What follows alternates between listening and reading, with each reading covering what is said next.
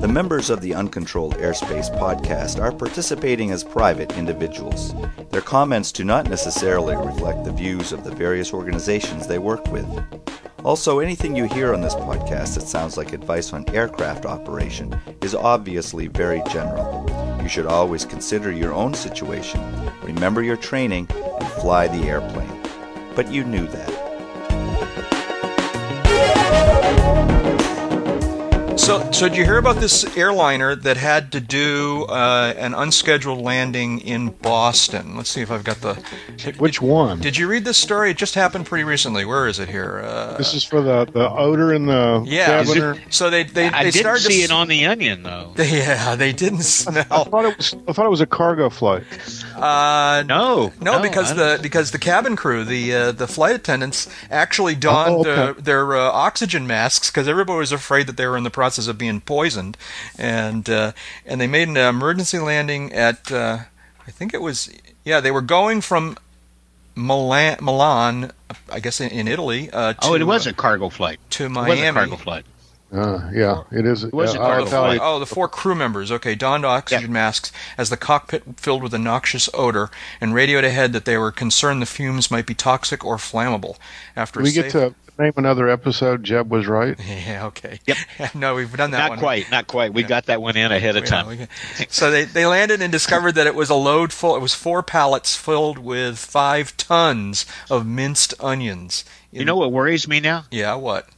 Is that we could see a shortage of minced onions I was and gonna White say. Castles all across America. Oh my! But the price of minced onions is going up. You think, huh? Have you ever had uh, anything in the cockpit or in the luggage area that uh, that became, you know, dis dis whatever, you know? Did anything smell bad in your airplanes ever? I took a Oh. long flight after a Mexican dinner once. And what was that like, Dave? Tell us. Come on, why not? Yes. You o- you Well, I open mean, the I- door. I- and- people I, I put it. I took the oxygen cannula off and put the mask on. All right, Thankfully, gonna it was a no smoking flight. we're gonna have to start all over again. no, no, no, no, no. We're not starting over again. We're Oh, we're, we're barreling on through here. Barreling on through. Oh, Moving right along. H I G D O N. So no, you've never had a funny odor. Oh, see, there's just nowhere. There's no way to introduce this this subject. You know, I'm trying to trying to trying to spark a genuine You conversation. mean you I mean have- things I have- like You can title it Higdon takes his shoes off again. Uh, and you've never flown with me. Uh, smell flown of hot oil in the cockpit once. Uh, the smell of uh, brush fires on the ground in the cockpit that kind of weirded me out. Yeah, huh? Uh, because it was strong enough up there that there was a minute or two I, I, I kind of debated whether it, it was me or you know that 800 acres of Oklahoma down below. yeah. Yeah. There, there used to be a paper mill near Savannah.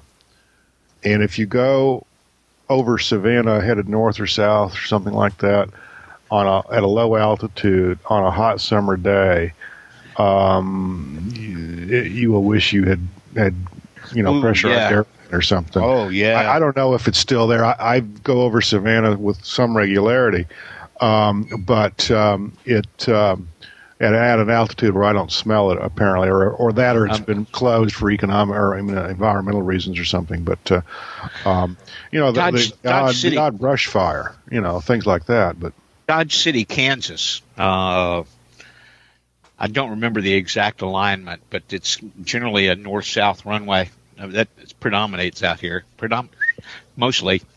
And uh, there's a There's a there lot used of to be out a, a cattle feed pen, feed lot, ooh, Yeah, I was about gonna- right. about about three quarters of a mile off the end of the runway, and that puts you at prime altitude for the aromatics on approach.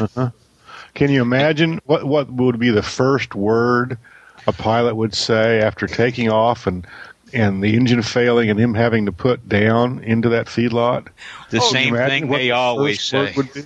Yeah, okay, don't say it this time. I had to bleep you last week, Dave. Oh, mother. okay. Is that it, Jeb?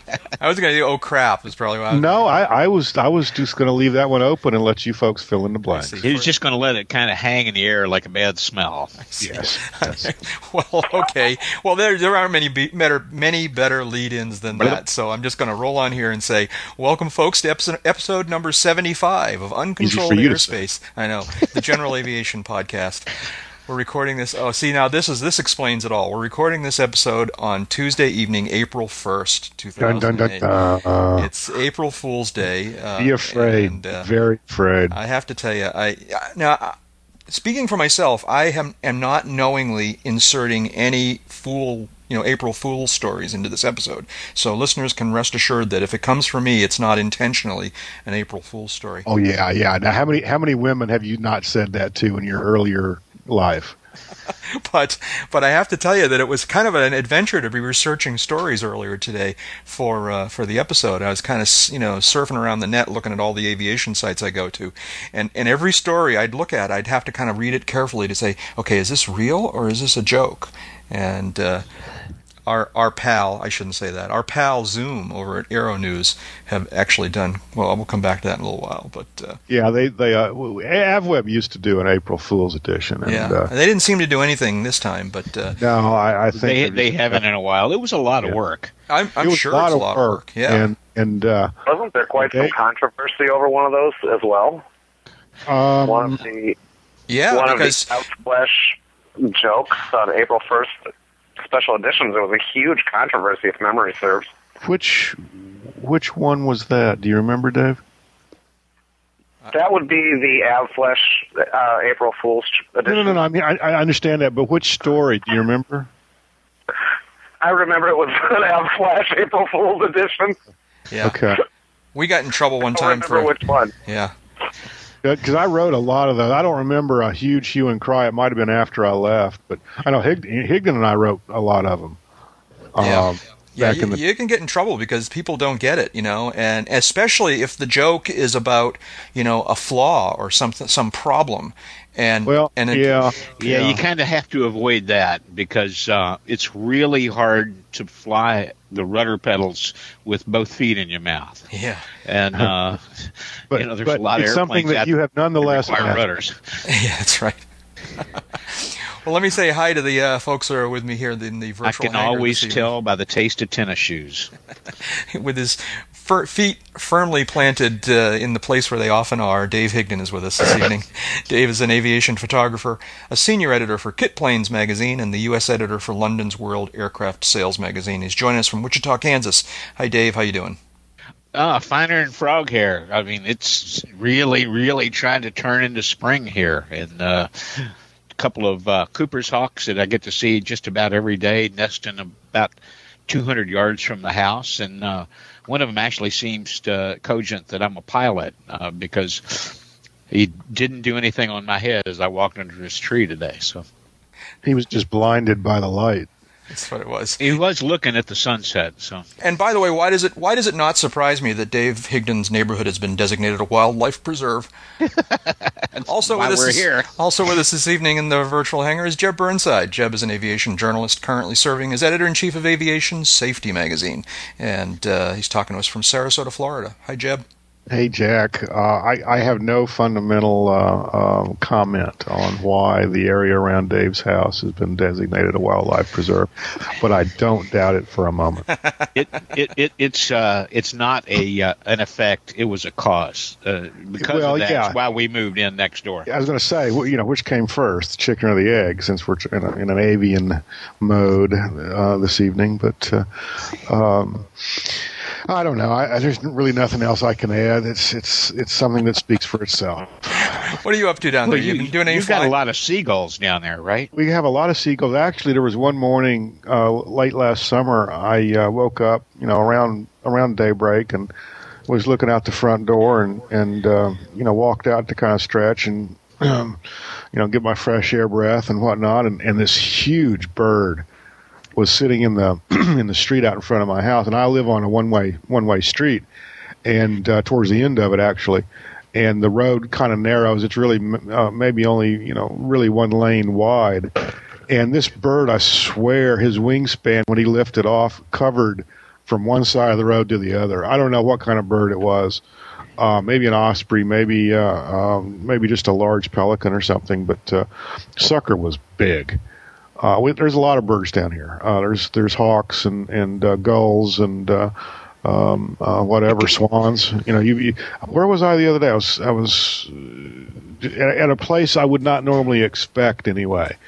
Um, and um, there's people walking around, and there's this this I don't know if it was a goose or a swan, or it was not a duck. It had a much much more graceful neck. Obviously, I'm not a an Audubon Society member, but um, just trucking right through the crowd, just minding minding its own business, just making a beeline for wherever it was going, and of course everybody got out of its way, and uh, it was it was kind of funny.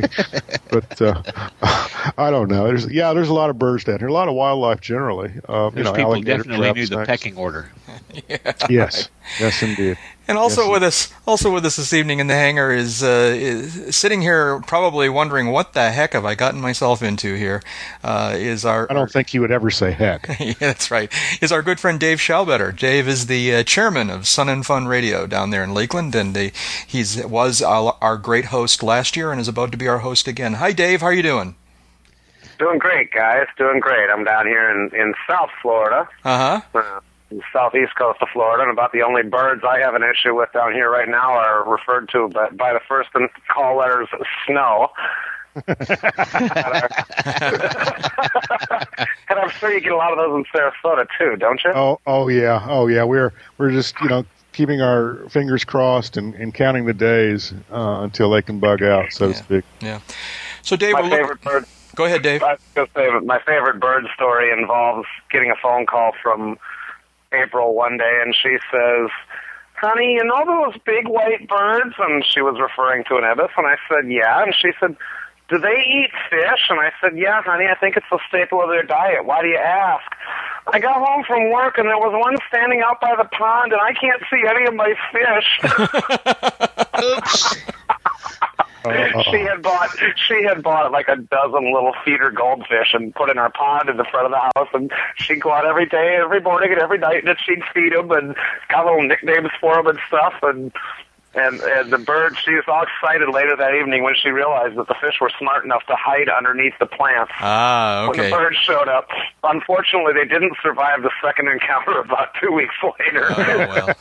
Well, the bird had a name for him too. Or yeah, yeah, they for 'em too. That's right, lunch. Lunch. I'm doing great, guys. Uh, Yeah. I'm getting excited here. Got uh, about three more days to wheels up to Sun and Fun. Uh huh.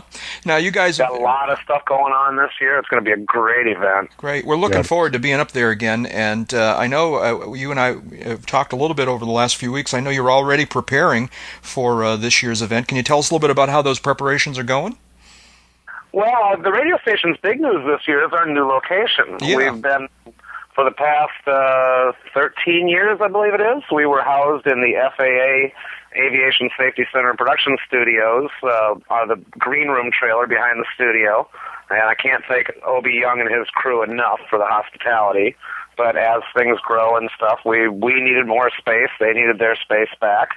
So Sun and Fun has put us into our very own building. We, we're real happy about it. Cool. Um, it's on Clubhouse Row, and the sun, the newly named Sunset Cafe. It was Ace's Cafe in the past, but the the big cafe pavilion in the center of the core area there. And it's, it's a great location. We're going to have a lot of people. We've got a nice big deck out there to broadcast. Uh, I've made several trips over, making modifications. It's about a, a four-hour trip for me to drive over to Lakeland. Um, of course, in today's economy, it's more like a hundred and forty dollar trip Yeah. the gas prices being what they are. But um, and getting the studio ready. In fact, just last weekend I was there and got the engineering equipment set up. Uh, we're actually broadcasting from the studio right now. If anybody is in the area, they can drive by and tune in to 1510 a.m. and hear Sun and Fun Radio because we do broadcast year round. What are you Uh, broadcasting right yeah. now? What do you What do you run year It's round? a I didn't. recorded. Yeah, we're, we're on the air 24/7 year round. Um, the rest of the year, it's it's what's called a traveler's information station. Uh, points of interest um, on local areas. Mainly, of course, we talk about Sun and Fun, the education programs, the activities at the museum. Um, the different things going on, the aviation lecture series and stuff. You know, so, so many people see the Sun and Fun grounds and don't realize that although it's not the center of activity that it is for one week in April, there's stuff going on there year round. I mean, all kinds of different activities go on. And so Sun and Fun Radio tries to keep up to let people know what's going on. and uh, announcements on things coming, and of course announcements leading up to Sun and Fun. Yeah. And working away, you know, just plugging away at it. I'll be heading over. I'll be actually on the ground Friday night for the duration. So how, anybody wants to come see me, they, they're welcome to come by. yeah, how long? How many people does it take to run the the radio station? How many volunteers do you have? You know, I had I got the same question from Ben Sclair's folks for the for the daily, and I'm I'm trying to remember the numbers. At last count, I think it was in the range of 30 to 35 people on staff this year. Mm-hmm. That's great. Wow. It's a big event. Yeah, it's it's got it's just grown. That's why we we had to move out of that little 12 by 12 room. You know, we just didn't fit. Yep. Um, engineers, announcers, uh, inner people to go out and conduct interviews in the field, and then the behind the scenes stuff, the administrative staff and the editors, and you know, my co-chairman Terry Fowler works his tail off for months leading up to the fly-in to set up all of the interviews and everything that we've already got uh, lined up. We actually, I talked to him the other day, and he said we've got about half of our interview slots are already full, Oh, which is a lot. Yeah. Um, we should hire him to work for us. more- Uh, get somebody. get a little organization in what we do here. I'm sorry. You were going to say something. No, just that we're we're, you know we're getting ready. We're we're excited about it. The new location is going to be fun. I'm I've got made up some signs to put on the old deck so that you know the old deck is still there. So if you come to Sun and Fun and you walk up to the green room trailer looking for us, all you're going to see is a little sign saying "We moved." Uh, another big news this year is the the addition of Flightline Radio. Tell us about that. Yeah. And Fun event. Flightline Radio is a little fixed, credit card sized fixed frequency receiver with a pair of stereo earbud type headsets, you know, the in the ear headsets. They're going to sell them at all six Gifts of Flight locations on on the grounds. Um, they're twelve dollars. There's going to be two channels active. The first channel or one channel will carry the announcer's stand, everything going out over the PA system. So if you're not close enough to the PAs, you can pick up one of these radios and and hear what Roscoe and his talented crew are saying. And when they're not talking, it's going to carry a combination of the incoming flight com tr- uh, radio traffic. And it's also going to carry pre-recorded announcements. A lot of the stuff that we're doing pre-recorded for Sun and Fun Radio is going to be given to them to air while the announcers aren't talking. And then there's going to be a second frequency active that will carry Sun and Fun Radio in its entirety. So if you Wow. forget your you forget your portable AM radio, you can pop into Gifts in Flight. I'm sorry, you can pop into Gifts of Flight, and 12 bucks you pick up the Flightline radio. And then really neat thing about it is this is the same setup they had at Oshkosh at AirVenture.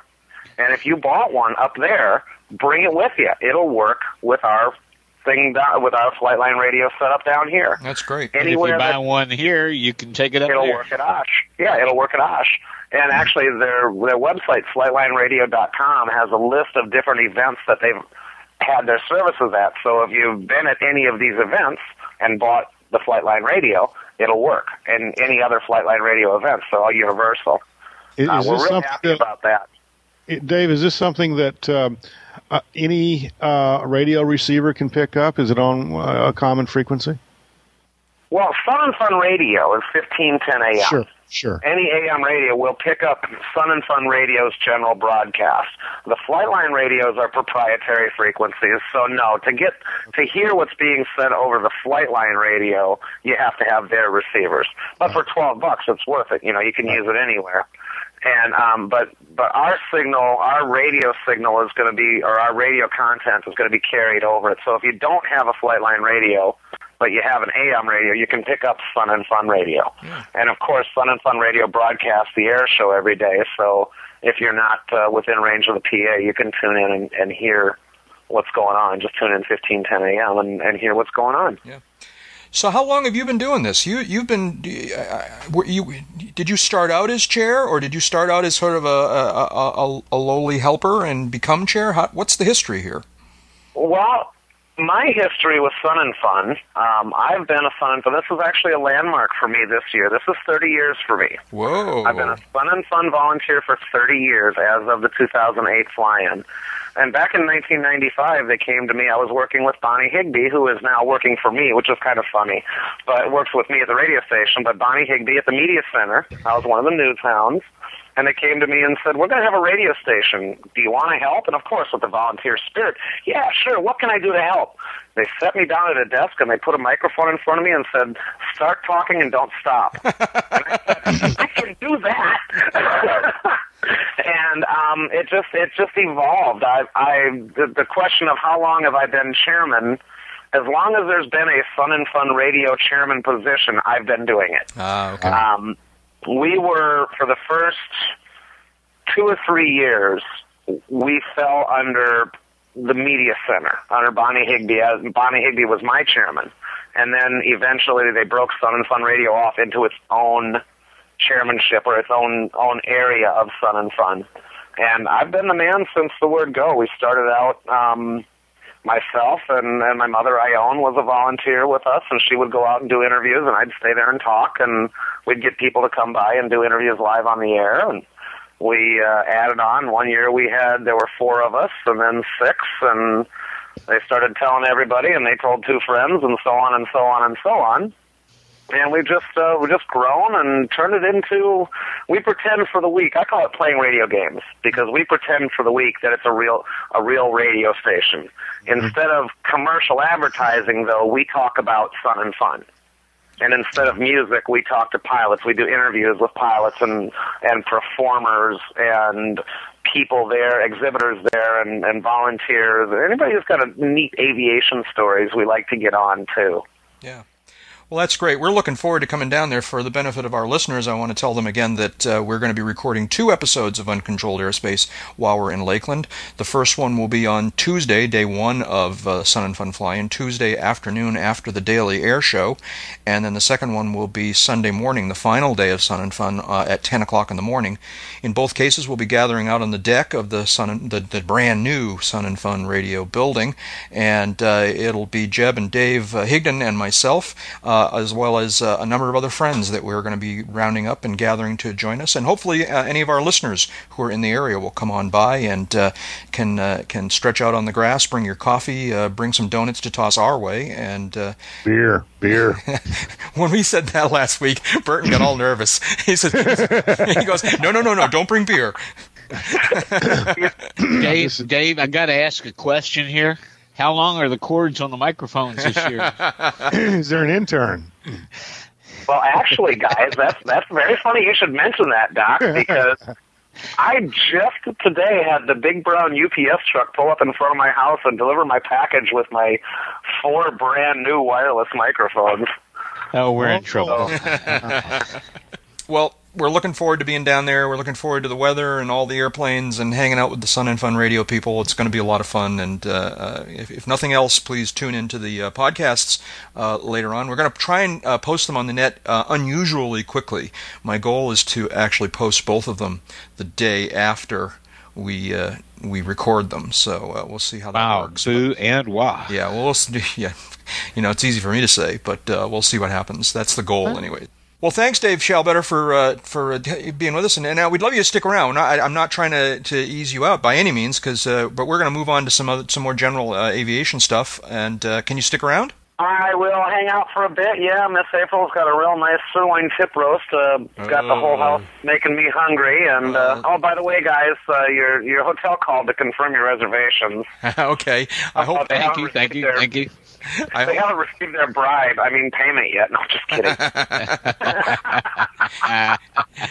in addition to being, in addition to being our host for the uh, radio programs, Dave Schallbetter has very graciously allowed uh, Higdon and I to crash in his uh, in his trailer in the in the uh, volunteer campgrounds, which which is not only very gracious of you, but I'm looking forward to it a lot. I love hanging out in the campgrounds. I mean, it's just the place to be if you're staying, you know, uh, overnight at these events. I, I'm I'm looking forward to the whole deal. It's going to be great. I I personally can't imagine going to the event and not staying on site. Yeah.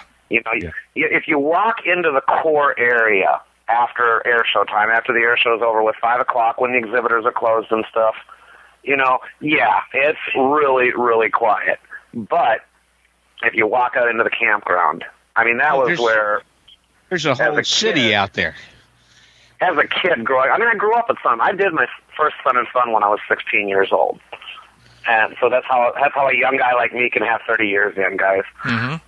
And um, but I, I learned so much from so many different people in the campground at night, Yeah. and you know the guys that they they they fly in commercial to Orlando or Tampa, they rent a car, get a hotel. You know, they get up in the morning, they go for their hotel breakfast, and they show up at the grounds, and the air show ends, and they go back to their hotel at night.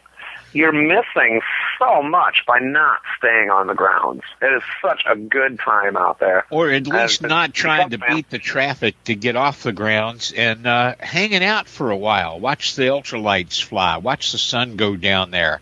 Go to the corn roast. Uh, you know, stroll around some of the uh, some of the different campsites. It's, amazing the uh, the the people that you'll meet, the places that they're from, the reasons that they're there. It's really the best part of going to these fly-ins. Yeah, yeah. I mean, I made a whole column out of that's the column that I write. I, I've I would love to write such a column for for Sun and Fun, but uh, these days I write my around the field column up at uh, Oshkosh during Air Venture, and that's what it's all about. It's about wandering through the campgrounds and talking with people, wandering through the airplane campgrounds and the and the uh, regular you know drive-in campgrounds, and uh, and the, stories that you guys are alluding to are the stories that I find, and they're and they're they're riveting. They're terrific. They're what you know aviation is all about for me. Is is Well, true confessions at, at at Oshkosh, I do stay off the field in in a in a nearby motel. And But when just I say barely nearby. Yeah. It's like, about a hundred. Like walk out the gate and you're at your hotel, isn't it, Dave? It, that's pretty much it. Yeah, it's about a hundred feet from the gate to the hotel lobby, and uh, maybe hundred and fifty. Uh, and spend a lot of after sunset time back on the field, because for years, even when my old newspaper job sent me to Oshkosh, I camped. Sometimes it was in Scholler, sometimes it was in the North Forty, sometimes it was vintage or something like that. It varied from year to year. I camped at Sun and Fun for years, and uh, uh, I just can't conceive of a getting up and battling traffic to get in there in the morning, or b getting up early enough to beat the traffic. So uh, it's just just like a, a unique little city at events like this, and it's not just Sun and Fun in Oshkosh. It's a lot of other events like the uh, Sport Aviation Association. They're going to have a, a, a fly-in up in Illinois later this year in June. We'll talk about it in another episode, but.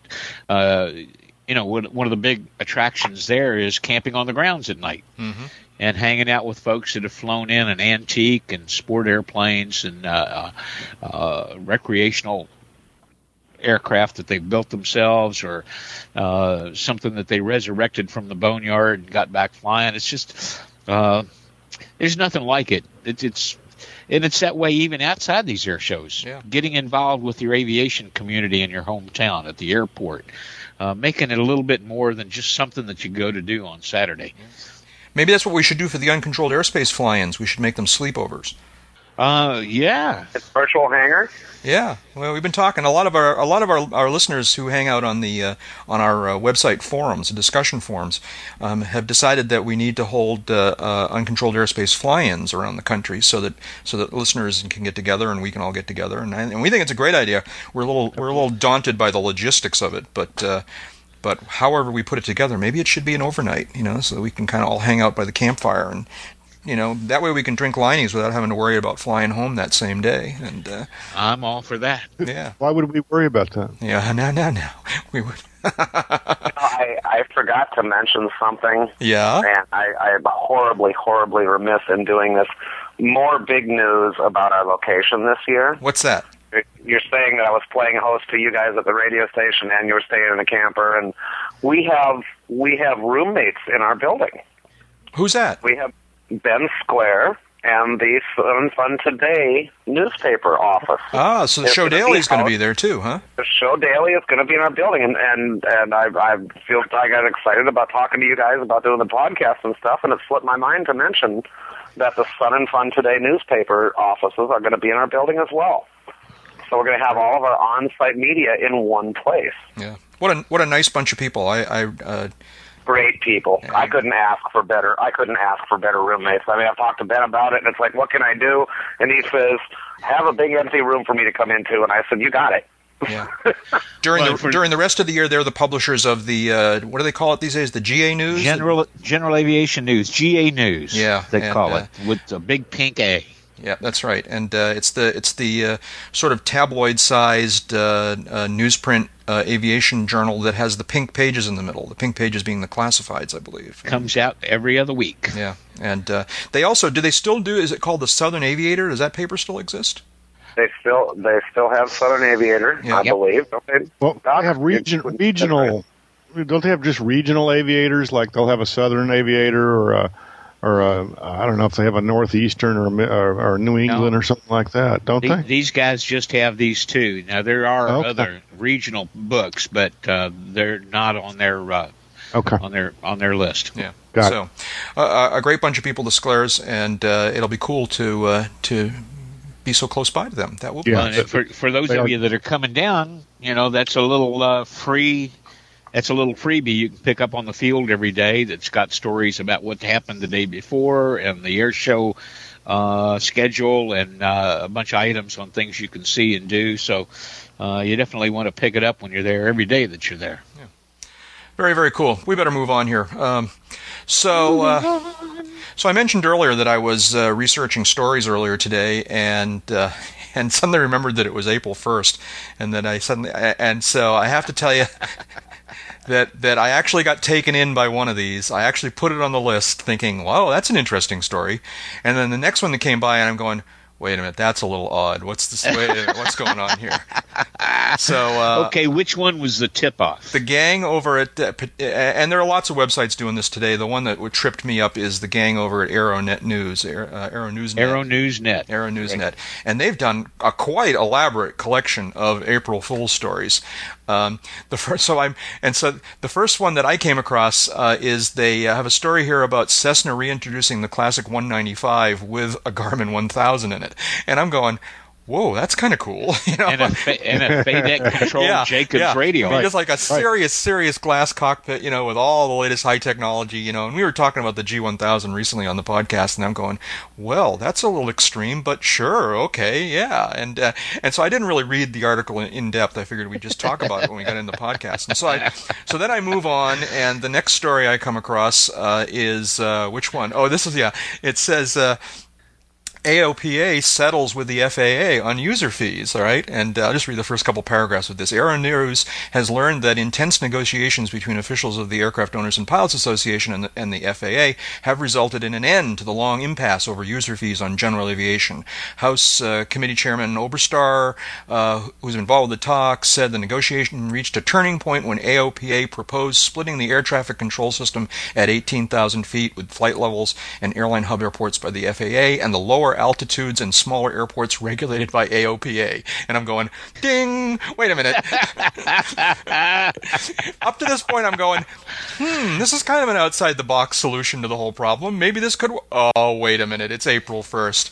So I went back and looked again and realized that uh, Aero Newsnet have like a whole, whole, I mean, a big, I'll just read some of the headlines. Oh, headlines. it's They it's just- it's a long running tradition for Yeah. Jim Yeah. Campbell and, and, and, and his publication. Yeah. Uh, A380 under fire by the Green Lobby. Uh, uh, Boeing throws in the towel on the 787. Uh, Florida Department of Revenue.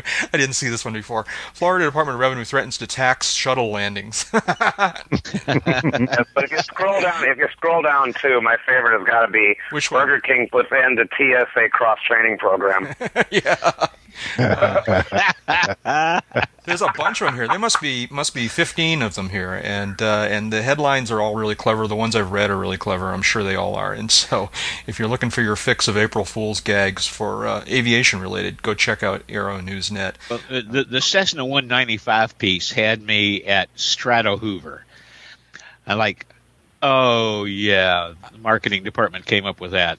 Yeah, Uh, Yeah. they felt business liner was a bit staid. right, right. Ag- agreed. And a good friend, a good friend of mine here in in Wichita, Ben Sorensen, is in about his third year of rehabilitating a uh, 195. Beautiful piece piece of machinery since he's gotten all the metal straightened out. It suffered a rollover accident many years ago, hmm as in tail over nose. Ooh, Uh, right. He, he, heels overhead, and uh, Must have had got good wrinkled break. in a lot of places. And uh, Ben's an engineer, and uh, he's got his A and P, and there's an AI handy, and uh, so he's got a you know a rebuilt engine hanging on it, and the sheet metal's all together. The wings are on. Uh, I think he's quit screwing around, retorquing, and resetting the wing bolts. Uh, seemed like he spent about a month with that, but now he's uh, working on wiring and putting the interior back in. So we've seen a lot of a 195 up close the last few years over a Dead Cow. So it's like Strato Hoover. well, tell your friend now. Look at obviously you need to put a G1000 in it. It just it looks gorgeous in the they they photoshopped I- I- a picture of the G1000. I wish I had his email. I'd send him this story and say, you know, this could increase the value of your airplane. the price they quoted in the in the fake story was like eight hundred thousand dollars for this. 875, but that was with XM's WX weather. There you go. That makes it all. And chrome stainless steel trim and window cranks. Ooh, yeah. That's one of the nice things about 195s. They have roll up and down windows.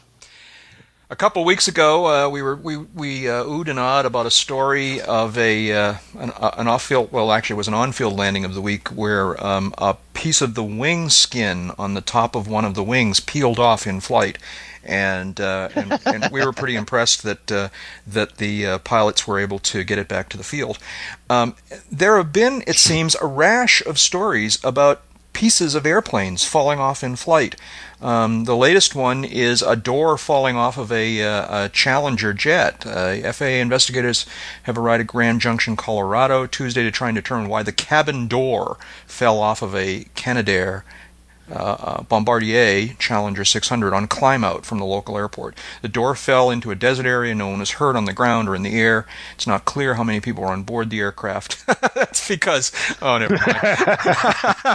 It's not how clear how many people were on board the aircraft when it took off. initially, but you know, and so there. Anyways, um, have you, and, and there was another story. There was another story about a piece of wing skin peeling off. And uh, does this happen all the time? And we're just seeing the stories now, or or No, No, it doesn't happen. no, it doesn't happen all the time. good? Glad to hear it. No, it doesn't happen all the time. It, it's it's. Um, I don't know what's going on. You know, it's it's it's not like uh, you know all of a sudden people stop doing maintenance. Maybe people stop closing doors. Um, uh, the the other aircraft you're thinking about was a um, I think it was a Northwest or U.S. Airways uh, 757. Yeah. uh, lost a piece of composite material uh, from um, uh, the top sur- the upper surface of the wing, which which actually I think cracked uh, the outside portion of a uh, fuselage window when it um, uh, departed the airplane. Uh, that one um, is is getting NTSB attention. Uh, I don't know that this Challenger will. Um, it it happens. uh, You know, it's, it's you know bad stuff comes in threes. Uh, um, uh, maybe uh, uh, maybe the uh, the Cessna one was it 140, 170. Maybe that was the first one, and, and maybe we've had all three now. I don't know, but it, it's rare, but it does happen. Yeah, it's uh, we we really like it more when it doesn't. But uh, We- we- Yeah.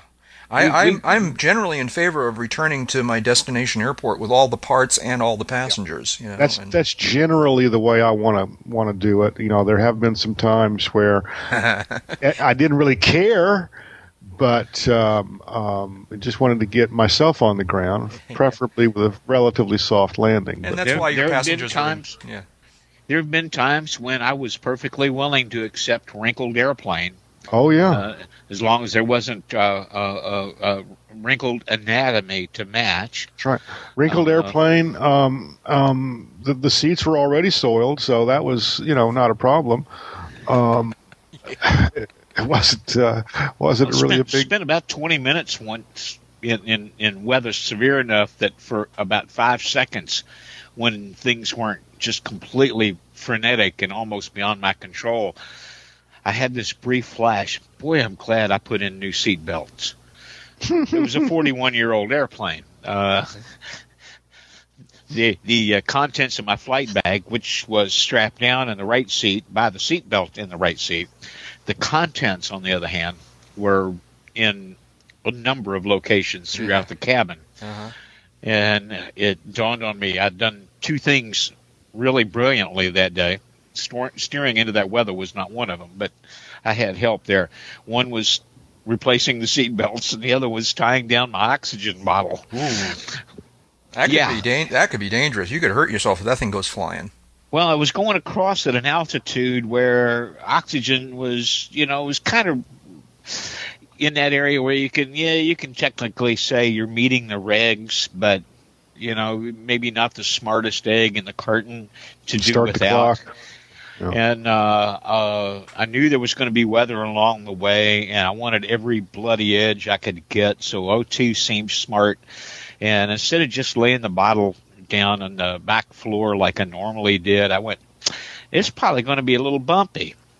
So I got the, the straps out and strapped it to the uh, back of the right seat like you're supposed to, and plugged in the, the line, the regulator, the cannula, and at about 5,000 feet, I started to dial it in, and at 13,000 feet, where there was a tailwind driving me headlong into level four weather, uh, it was like fat, dumb, and happy.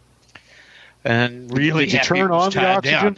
Was the oxygen turned on? Well, the little ball floating in the float meter said so. All right. The flow meter was going, you know, I had the flow meter dialed in just about a thousand feet higher than I was actually flying Yeah. because the temperature that day, yeah, I figured the density altitude was going to be a little higher than that. And then got to come down to 11,000 feet uh, because we cleared some weather. And then a nice controller said, You know, there's a bad storm out in front of you. And I go, Yeah, I'm looking at it. He goes, You know, if you steer 30 degrees to the south, you should go around the soft end of that. Right, right, in, right, right over, right over Attenuation, Missouri. Uh, pretty much uh, Evansville, Indiana. Okay. Evansville, Indiana, and uh, uh, when we got the airplane back to the Leprechaun to ask him to check it out, I'm not going to tell you why. I just want you to put the gauges on all the control surfaces, put a straight line on it, check the anhedral, the dihedral. I want to, you know, make sure everything's as it's supposed to be. And uh, the next day he called and asked me about the story behind the paint missing off the rivet heads on one row on each wing. Yikes. Were, were you actually in uh, in the clouds during this turbulence, or, or were you? Yeah, yeah, in the clouds and rain, uh, getting spells where the uh, vertical speed indicator was pegged out, so I don't know how fast I was going up. Ooh, fun! I know that's why I like to fly. Yeah, Well, you, I mean, uh, I still owe a box of cigars to a guy that was coming from Jeffersonville, Indiana, to Evansville. And he was in a Mooney that was one of like 135 ever produced with radar. Uh huh. Now it's got this little bitty tiny, I think, six inch dish in, behind a graphite uh, uh, leading edge panel in one wing.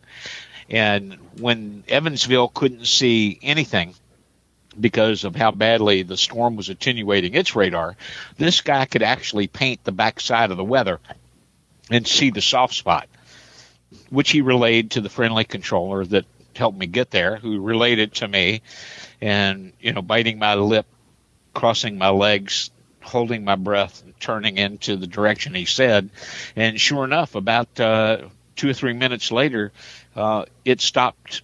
I, I, could see past the windshield for the first time in 15 minutes. Well, that's a good thing. Yeah. That's a good thing. See, be, being a VFR only pilot, I get to avoid most almost all that stuff. I I don't I've never flown into anything like severe, you know, really bad turbulence. I, I've It been- was my real. It, it was my first really long bad encounter, and gave me a, a, a real sense of what it must be like to be a cork in a washing machine. Yeah, I bet. I bet. Well, anyways, moving on. Let's see here. Moving on. What the heck was going on in Aspen? This is what I want to know. Do you guys know more about this story? So, so apparently, and I'm going to summarize here probably badly. Um, passengers, airline passengers, waiting for a flight in Aspen, Colorado, oh, recently, March 15th, apparently, um, were and and their flight was delayed. They were suddenly greeted with a public address announcement um, blaming delays on an influx of private aircraft. Uh, they basically they basically went on the PA and said that the small airplanes are making you late. You know, do you know what do you, what do you know about this?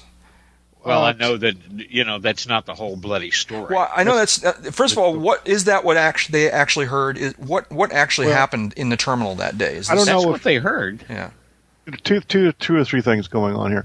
That was what they were told in the terminal. Um, and I suspect that that was an, an airline employee who made that announcement. Um, at whose direction, or if he or she, you know, dreamed it up on their own, uh, we don't know. We're not going to find out. a relatively low level, like one of the gate, one of the one of the uh, counter people, probably. Well, it ain't the CEO who makes the the uh, Right. uh, terminal announcements. Let's put it that way.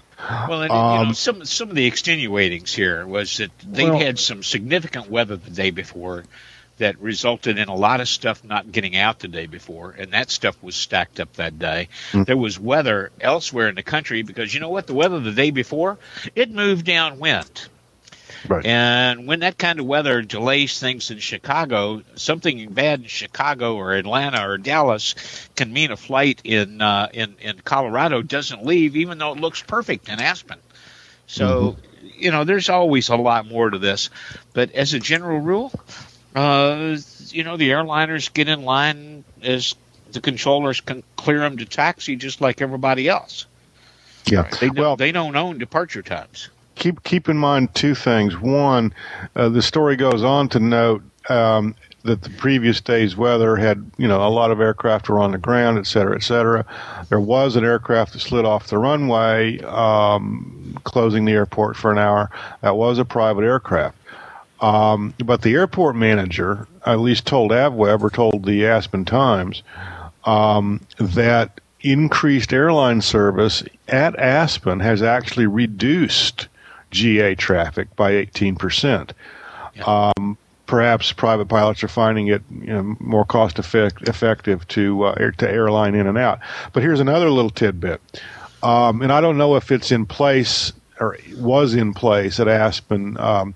Uh, I suspect uh, um, it might have been. I don't. I don't know. But each year during the season, the FAA puts in yes puts a, a, an STMP in place, a special traffic management program. Basically, that's a reservation system to go to or from that airport under IFR. And uh, I don't know if it was in place or not, but it's a the the the STMP uh, only affects non-scheduled aircraft. In other That's words, the airlines do not have to get a reservation. Um, and the reservations that are given out, doled out, if you will, by the FAA, are uh, first come, first served, but only after the scheduled carriers have have enough slots to conduct their operations. So uh, already GA is is a second class citizen when an STMP is put into place.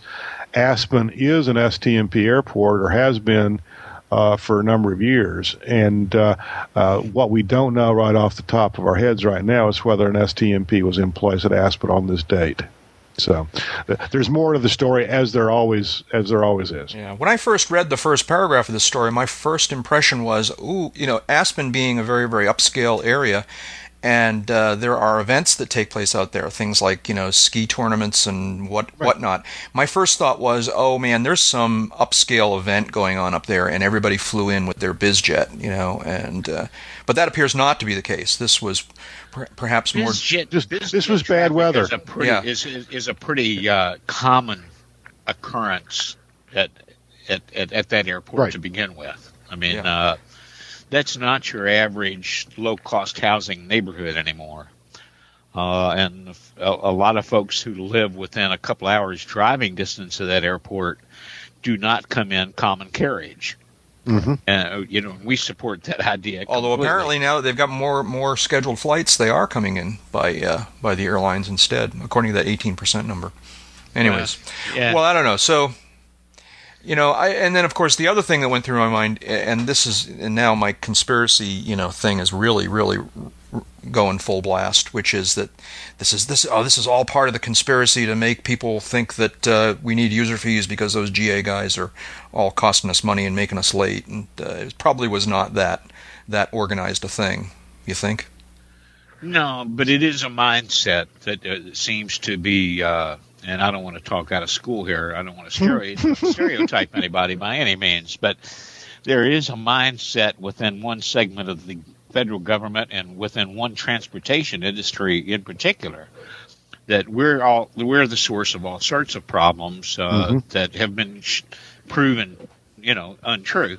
But that just because the facts say otherwise doesn't prevent them from shooting off their mouth. There's still the First Amendment, and opinions are like defecation ports. Everybody's got one.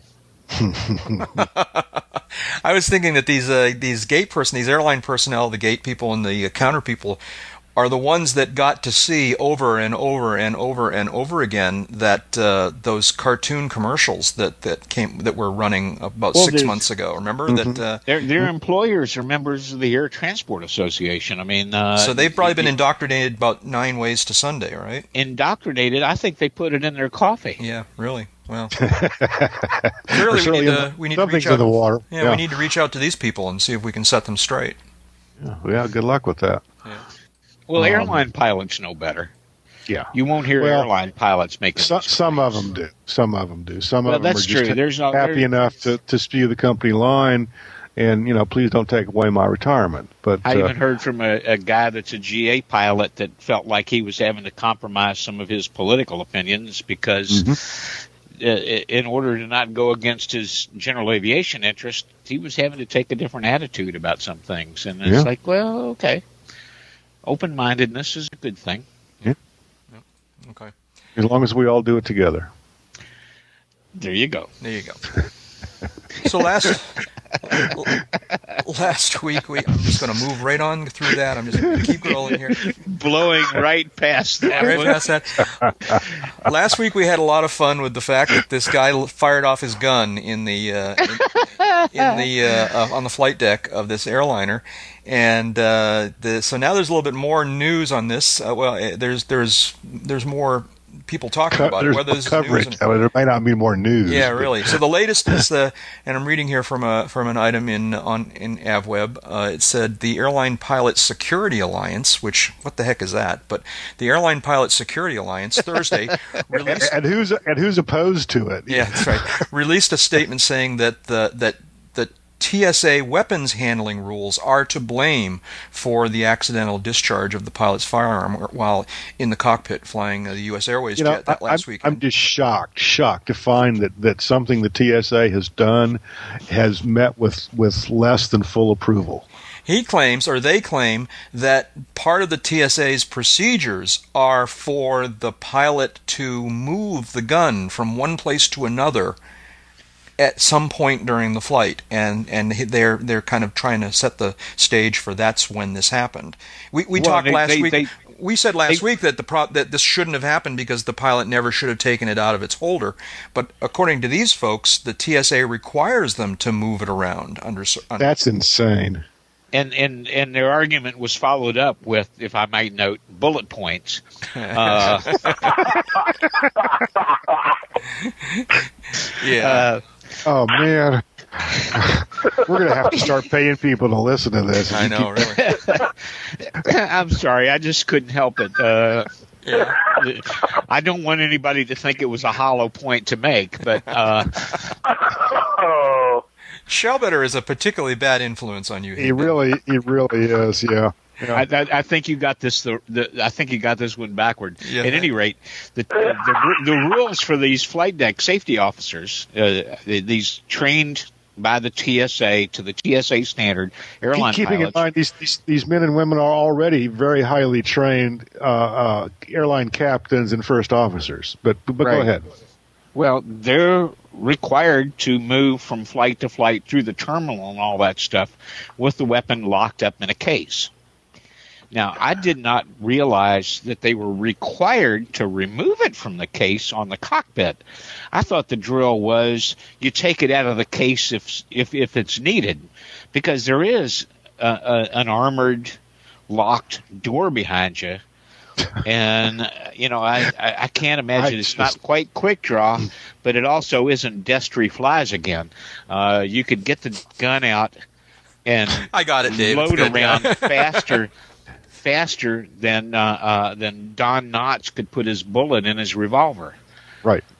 Uh, but and, and one of the Part- first My favorite part of this whole story is the quote in the AvWeb saying the the group quotes an unidentified uh, federal flight deck officer who said the pilot involved was preparing for landing and was trying to remove his gun and secure it when quote the padlock depressed the trigger unquote.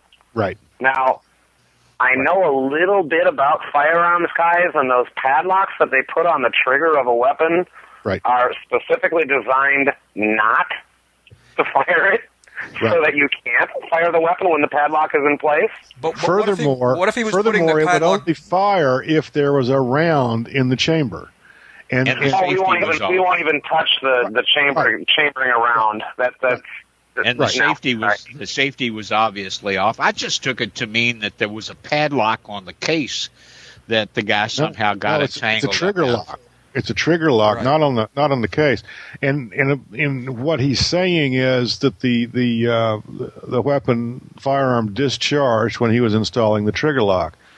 Um, Uh, but he, but here's here's the other thing is all of this this firearm handling um, is is any any uh, gun nut or firearm expert or any and anybody in between will tell you anytime you handle the gun anytime you handle the firearm you increase the risk of something happening and according to this this information the TSA's rules maximize basically the opportunity for something bad to happen uh, Well, there was because some they of that handling when it they so first. often. There was a lot of that criticism leveled when they first announced this program Yeah. uh, years back. Yeah. That the way that they were structuring it was tailor made to uh, cause an accident. That Mm-hmm. it was requiring a lot of unnecessary unnecessary handling of the weapon. right Uh, now, my father raised me around firearms, and I started shooting when I was about seven. So that's a little over half a century back. And one of the one of the real world rules was you don't chamber around unless you intend to shoot, that's right and, you, and you don't point the weapon at anything that you don't intend to shoot. that's right Uh, but first and foremost, every weapon's treated like a loaded weapon. Right. Period. Mhm. And uh, I don't know. I just don't know what to make of this. Uh, I, I look at the way this program's supposed to work, and wonder if there wasn't some hope on somebody's part that something worse would happen, so they could come back and say, "See, we told you, you Right. don't want." Pilots carrying these things because the TSA wasn't wild about this idea to begin with. hmm This was something that Congress basically thrust upon them in its own wisdom. Uh-huh. And um, uh, yeah, they they initially tried to um, Christmas tree it, as I would call it, Yep. uh, make it as difficult as possible for anyone to to uh, comply with the rules they set forth. Now this this is not one of those. I, I for me, this is just a stupid rule. Well, this Uh, from an outfit that from which- guns on its own. Well, and this is this is uh, from an outfit that is known for stupid rules, but uh, um, uh, I, I I don't know. Uh, I don't think we've heard the last of this one, unless someone just So let's really re- just, uh, so let's revisit it again sweep under later the rug. Yeah. But uh, Uh, we, keep coming e- back to eventually, eventually, this this captain will come forward and uh, uh, he'll be shoot his mouth off. Yeah. Oh God, Okay. I was going to say, Jack, come Jack, forward to Jack, you and I, Jack, you and I have to have a conversation after this episode. Yeah. Although that's, I don't think there's any hope, so I don't know what there's to talk Okay. Oh well. Yeah, okay. So these guys are. Yeah, Dave. Gentlemen of the UCAP crew, I, I, as much as I want to sit and listen on to the rest of this episode, I'm going to have to catch it when it hits the web. I've got uh, obligations I got to go and take care of here. Yeah, Thank yeah, you. you're gonna go eat meat. If Hey, you- she just April. I'm sitting on the back patio. Uh, my favorite, my favorite portable office with my new laptop is the back patio. And she come walking out the door. She looked at me through the door, and I said, "Yeah, the phone's muted. Come on out." And she handed me a piece of this sirloin tip roast, and it's like, um, time for dinner. well, well, what are you Yeah. doing here, man? Get out of here. Go eat your steak. Thanks for joining us, uh, Dave. Thanks very much, Dave. Thanks, Yeah, David. We'll see you Sunday. You got it. I'll make it up to you with a waffle at the radio station for breakfast. I'll take you up on that. Cool. All right, care. guys. Bye bye. We'll slide down. Yep. Yep, man. Bye bye. Bye. Where were we here? Let's see now. So this uh, the, the this aircraft, uh, Pilatus, uh, Dave's airplane, right? This is the Pilatus 12 that you we, we that PC-12, yeah. Oh, PC 12. I love it to death. is is cruising along uh, at uh, 16.5 and uh, and all of a On sudden flight following. on flight following. So he's everything hunky dory. He's where he's supposed to be. He's talking to control. All right. And suddenly his TCAS goes off, and uh, he does an evasive maneuver. Turns out that he was intercepted by a pair of, uh, I think pair, but but uh, a couple of F-16 fighters, who then proceeded to to join up with him and. You know, basically, I man, scare you. You know, I mean, create a dangerous situation, if you ask me. And I want to know if anybody has been able to account for Maverick's presence this past week. Yeah, right, exactly. From Top Gun. Um, what uh, what do you guys know about this? This is uh, now the pilots are demanding an investigation, and uh, and as of the t- Yeah, the when this- PC 12 guy wasn't the only one. and this, but as of the time that the story was written, the the uh, military is kind of uh, stonewalling it a little bit and not responding to questions. And uh, Well- what do we know? What's going on? Well, we- know from the uh, from the AvWeb story that uh, the PC, the TCAS equipped PC-12 was flying straight and level, got got some RAs, resolution uh, uh, advisories, and uh, um, followed the RAs as as he's supposed to do once TCAS is installed, and of course the aircraft generating the RAs kept following him and basically got closer and closer. Um, the, then the guy looked off his left wing, and there's an F-16, quote unquote, um, no more than 20 feet, unquote, off my left wing. Um, and then there was another episode apparently involving a jet. Uh, um, A Premier. Let's see. Beech Uh, Okay, thank you. Be- Beech Premier, I, and presumably this was in the same airspace on the same day, also involving F-16s, um, getting up close and personal. Um, but here's here's something that hasn't been widely discussed about these episodes. Yeah. Both of these aircraft, these the the PC-12 and the Premier, were both operating in an active military operations area. Um, hello, come in. Uh, what, what do you expect? Um, you're going to have uh, air, military aircraft, fast movers in that airspace. Uh, if it's hot, they can go in there VFR. You you generally cannot go in there IFR, uh, and there's a reason you can't go in there IFR. Um, So, are- are generally, ATC will either vector you around an MOA when it's hot, or um, they'll try to separate the military traffic from from the the, uh, the civilian traffic. Keep in mind also that a F-16s don't have TCAS.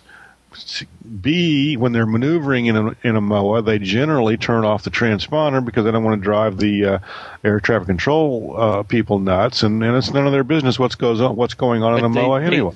They do have aircraft tracking radar, Who does? F-16s. Oh, sure. Yeah, they were. I'm sure they were gaming on on on these uh, uh, these this this PC12 and, and this would- Premier. would- and I'll, I'll tell you something else. Um, a lot of VFR aircraft go through MOAs, and uh, when those MOAs That's are true. hot, I wouldn't be the least bit surprised to learn um, that they've been tracked before, and I wouldn't be the least bit surprised to learn I- I that they've had that- formation flown on them before I know guys. I know guys that have Mhm. had their uh, had their flight uh, turn really entertaining when they blindly through flew VFR through an active MOA, not talking to anybody. Right. You know, steaming along, fat, dumb, and happy. It happened to a friend of mine not long after, and it became the basis for a discussion about handheld GPS systems. They were just starting to become vogue Right. Right. about that time. Um, you know, they didn't yet have special use airspace in their databases, uh, uh, but they were really excellent for going from point A to point B direct. And when you're VFR, you don't need anything else, right? Sure. And uh, Well, yeah, you do, but go ahead. yeah, you do. Yeah, you do. But a friend of mine was uh, traveling cross country, and uh, you know he had his usual radios dialed into the usual VORs, and he had the charts in the chart case, he admitted later, on the right seat. And he's flying cross country and he plugged in, you know, point of de- departure, point of arrival, and was just following along the little gray scale line on the screen when he was interrupted by a pair of F 15s that dove right past him in front. Now that surprised him a little bit. Like they didn't know he was there, and he was really mm. thankful he didn't get hit. And then he saw them pull up really radically, and a few seconds later saw a big bloody explosion on the ground, and then another, mm-hmm. and realized, oh my God, what have I done? Where have I flown into? But I've never heard of this happening when a guy was on flight following. And, I, and well, I've been on flight following times myself when they said, uh, you know, just so you know, that MOA up ahead is hot. Right. Key, key, two things on flight following. Um, there's there's no responsibility on ATC's part for separation. They will, uh, workload permitting, provide traffic advisories, but they are right. not required under any circumstances to separate no, traffic. It's not, first, it's first not like an instrument flight plan. Right. Second point is that in a MOA that is active, they have no uh, authority or even interest over military aircraft, and the military aircraft can basically tell them to go away and leave them alone. No, the no, military no aircraft in that MOA can do anything they want to do uh, within you know parameters of their their operating limitations and and uh, uh, I'm sorry you know their own their own little rules. Of course, they can't break bust a sound barrier. That's about it. Um, but isn't isn't ATC yeah. obligated to point out to you that you're about to? They probably weren't aware that the 16s were maneuvering as they were maneuvering. No, I know. No, they had no, no, transponders off. Not point out the six. Well, let's come back to no, that in a second. But they, they should have known that if the MOA was hot. It, it, by the way, if the TCAS went off, doesn't that mean their transponders were turned on? Isn't that how TCAS works? Uh huh. Yeah. So, oh, that's true. That's right? true. But anyways, um, um, you're right. right. Doesn't flight following t- well, that's to tell you yeah. that you're about to go into a hot MOA? Always has for me. But. Always has for me. Now we don't know, you know, what these guys were told. And, and, and hang on a second. Let me let me make another point. Uh, I'm not condoning the F-16 activity. Getting up getting up 20 feet from uh, a civilian aircraft, a B, an aircraft with whom you have no communication, is haphazard, shall we say, at best. Mm-hmm. It's maverick. And, in doing it, uh, in this case, what appears to have been uh, more than two occasions, because there's there are reports here from these from one of these two pilots that um, they heard other aircraft on the frequency reporting TCAS alerts and RAs. Um, so it's it's likely that either this F-16 or this this pair of F-16s or other F-16s in their flight in this airspace were just out jumping civilian aircraft on this day. Um, what? Yeah, you're right. It's, it's unknown. You know, it's it's curious. I won't say it's unknown. It's curious why. Um, uh, if apparently, and, and, and what you say is, is accurate, um, the, the F-16s apparently did have their transponders on, or there wouldn't have been a TCAS alert. Uh, why FAA did not advise them of this, Maybe it was a workload thing. I don't know. Right. Uh, and, and, I'm really going to reveal my ignorance here, but so it obviously it's okay to fly into an active MOA. Yeah. I just you're I, not in violation of any regs. I thought it was. I mean, it's not smart. Uh, an, active, thought, an active restricted area is not kosher. Right. And it's very dumb. Uh, okay. Uh, and I, flying into a hot MOA, depending yeah. on what's going on there. Yeah can be not the smartest thing that you do that day. Out in California, one of the routes we'd fly on a regular basis, north and south, from the San Francisco Bay Area down to the LA area, was over uh, U.S. Route 101.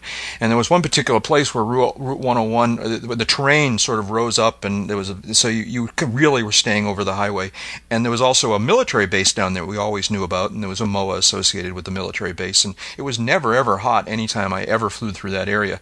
And one time I was asking someone who I, I had occasion to be talking to someone who was based, who who was stationed or you know was in the military out of that base sometime. I said, I said, what do you guys do in that space that you need this MOA? And he said, he said, oh, it's a tank base. We fire tank projectile shells across 101 from one side of the highway to another.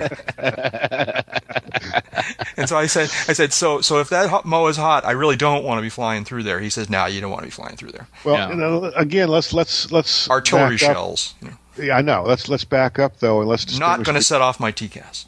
let's distinguish between MOAs and restricted areas. Yeah, okay. That that is, MOAs MOAs are operational areas in which aircraft, military aircraft, are flying at high speed and at low altitude and maneuvering abruptly. Um, they are not shooting stuff. That's what happens in restricted areas. Yeah, restricted areas are live fire areas, Right. and they're not Restricted always areas air- they're not always aviation related. Right. Uh, Jefferson Proving Ground, uh, northeast of where I grew up in southern Indiana, they tested naval artillery there. Right. You know how far a 16 inch gun can shoot? a long way. a long way. Yeah. That was a big piece of real estate. I was and uh, got to fly over it once after they stopped using it and, and went, wow. So that's what the moon would look like up close. Uh huh.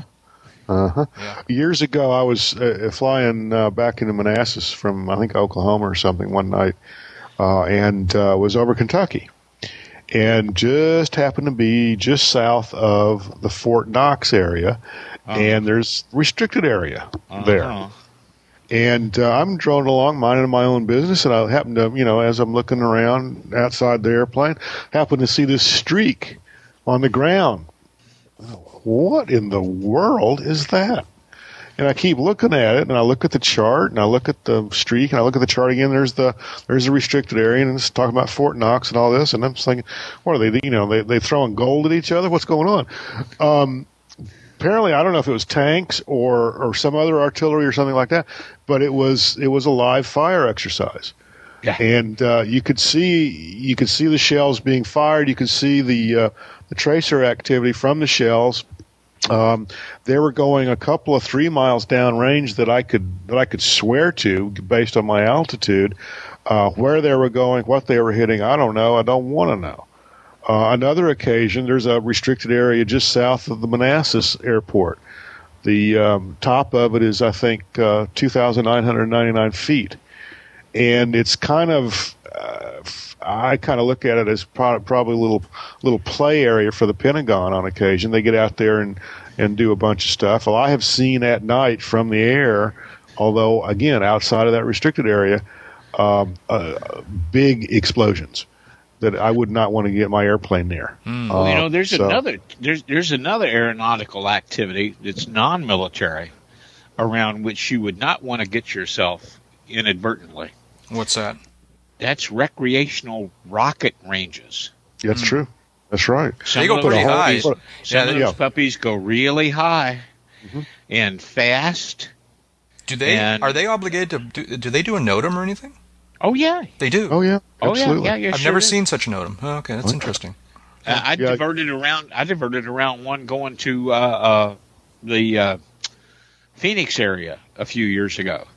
Uh, it was a uh, big rocket gathering uh, just south of the Kansas Oklahoma border, out in western Kansas, and uh, it was cold when I left when I filed IFR, and uh, about sixty miles before I was going to cross it, it went hot.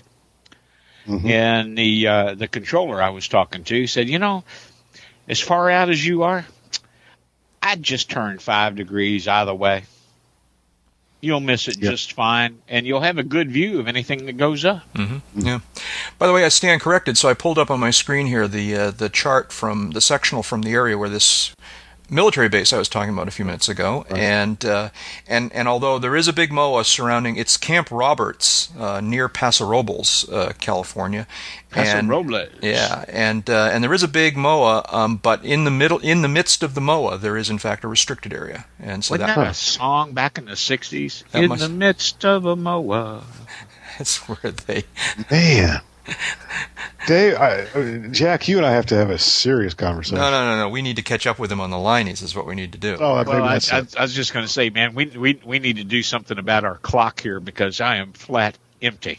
One Yeah. more story on my list. I just want to quickly point out that I, I'm going to move to Kansas. I like Kansas as a friendly aviation area. So uh, here's a story from uh, a recent issue of Dave's old paper, the uh, the uh, the Wichita Eagle.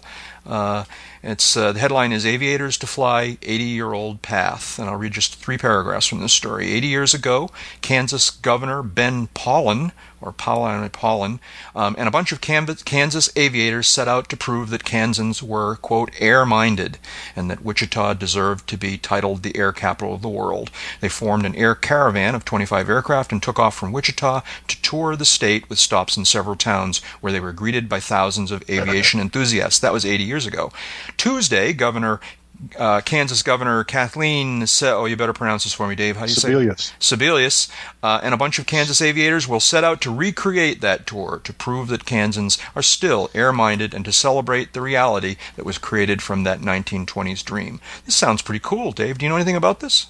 Oh, I know there's a lot of guys fired up around here about doing it. I wish I had the time and the wings to go play with them too, because uh, uh, they really the, the the kickoff ceremonies were today. They really start the tour tomorrow. And so they're By like the going time- barnstorming here, right? They got some Stearman and some Stearmans and some other aircraft. Yeah, right? there's there's there's 38, 38 pilots registered to fly airplanes uh, to 26 stops in a seven day period.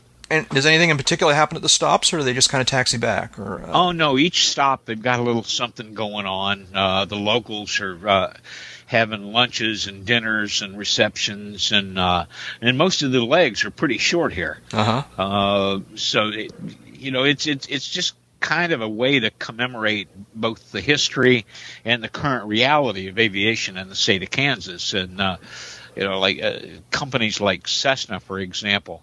Uh, Cessna is the second largest private employer in the state of Kansas. Fourteen thousand people here. Uh, they uh, they they have quite an impact, and, and that's not counting Hawker Beech, which got another 10,000 or so of its own. Spirit Aerosystems, which builds airliner parts and will be building part of Cessna's new Columbus large cabin airliner. Uh, they, Spirit also does work for Hawker Beech. Yeah. Uh, we've got Bombardier Learjet here. Uh, So are they getting behind this air tour thing? Are they put money in it, or are they just? Uh, Not that I know of. No, Yeah. this is just kind of something that uh, some uh, some aficionados, fans, antique airplane folks, uh, and and and organizers put together, uh, and and and it should be a pretty good time. I'm going to try to get out to uh, Jabara Airport, James Jabara Airport, named for our first jet ace. Uh, Alpha Alpha Oscar is the designator. They're they're going to be launching out of there tomorrow. They got everything from a 1938 Stinson to uh, a, a, World War II uh, a PT-17, a Stearman for most of you, uh, up to a, you know a Cessna 172 with a G1000 panel in it. They're going to be doing this tour, and then there are going to be museums along the way. Uh, the uh, uh, Com- Combat Air Museum up in uh, Topeka, and the uh, museum out in Liberal, Kansas, are all parts of the stops along the way. It should be a lot of fun. Uh, it's going to be a lot more fun to do than read about. yeah, yeah, Yeah. very very cool. More more states should do this. More regions should do this. Anyways, that's that's cool. I, I, it'd be great to hear more stories. If you go and check it out, you're going to have to report back and tell us what you saw because definitely. Uh, that sounds neat. Shout outs. Let's see now. I got one here, um, and that is that uh, um, I was talking to Rick Reynolds today at EAA, and he reminded me that uh, uh, he actually said we should talk about it on the on the first podcast we do from uh, Sun and Fun, but uh, that won't go on the net soon enough. So uh, he wanted to point out that Wednesday is EAA Day at Sun and Fun, and Oh, uh, okay. uh, each day has a little theme, and EAA is going to be do. Their, EAA is going to be there with a big presence, and I'm sure they're going to have booths and maybe even a tent. Um, so you're definitely going to be able to check in with EAA while you're down in Lakeland. But uh, um, they have different activities specific activities each day, and Wednesday, Wednesday is a very special day. Listen from their little blurb here. EAA Day is Wednesday, April 9, along with special offers at EAA Member Village. Be on the lookout for the EAA Prize Patrol, and remember to wear your EAA member button, and you could win. So, uh, so Wednesday is well, up here Wednesday is Prince Spaghetti Day, but that's another story altogether. Wednesday is Oh man, you're old. Is EA You are. Wow. EA You guys know about that? That's I thought Oh, that was just a New yeah. England thing. I didn't realize. No, that. I've heard of it. Yeah, okay. Wednesday is EAA Day at Sun and Fun next week. So uh, by then we'll have uh, done our first podcast and uh, be on on our way having a good time all week long. You got any shout outs? No, I don't. I don't. David? Just uh, to all the folks that we're going to see in uh, Lakeland, y'all come down. Yep. Come on by, say hello. Yeah, and absolutely. uh, and uh, we'd love to meet up with you. I want to thank Dave Schallbetter for uh, joining us in the virtual hangar and telling us uh, a little bit about Sun and Fun, and we certainly thank him for being such a great host down there. He gives us a hard time, but that's it's uh, that's the way Dave only is. only gives us what we deserve. That's right too. That's right. And That's uh, right. Uh, he is truly a great guy, and he does a great job with all his volunteers down there with Sun and Fun Radio. So uh, learn more about Dave. Uh, Dave's work down there at, at sunandfun.org. Sun-n-fun.org. You can learn more about Dave Higdon. Uh, let's see now. I, I so I made my little note here Just Google me. just Google you. You can also uh, check out some of his writing at kitplanes.com. And also, uh, let's see now, it appears that World Aircraft Sales is at avbuyer.com slash World Aircraft Sales. That's correct. And, uh, and you can Google his name Dave, uh, on and just ignore the stories about the tennis guy. Learn more about Jeb Burnside at jebburnside.com, also aviationsafetymagazine.com and avweb.com, myself at jackhodgson.com and aroundthefield.net, and visit us all at the Uncontrolled Airspace website at uncontrolledairspace.com. So thanks everyone for joining us in the virtual hangar this evening, uh, and we'll talk to you all again next time. So long, everybody. Fly safe. TTFN.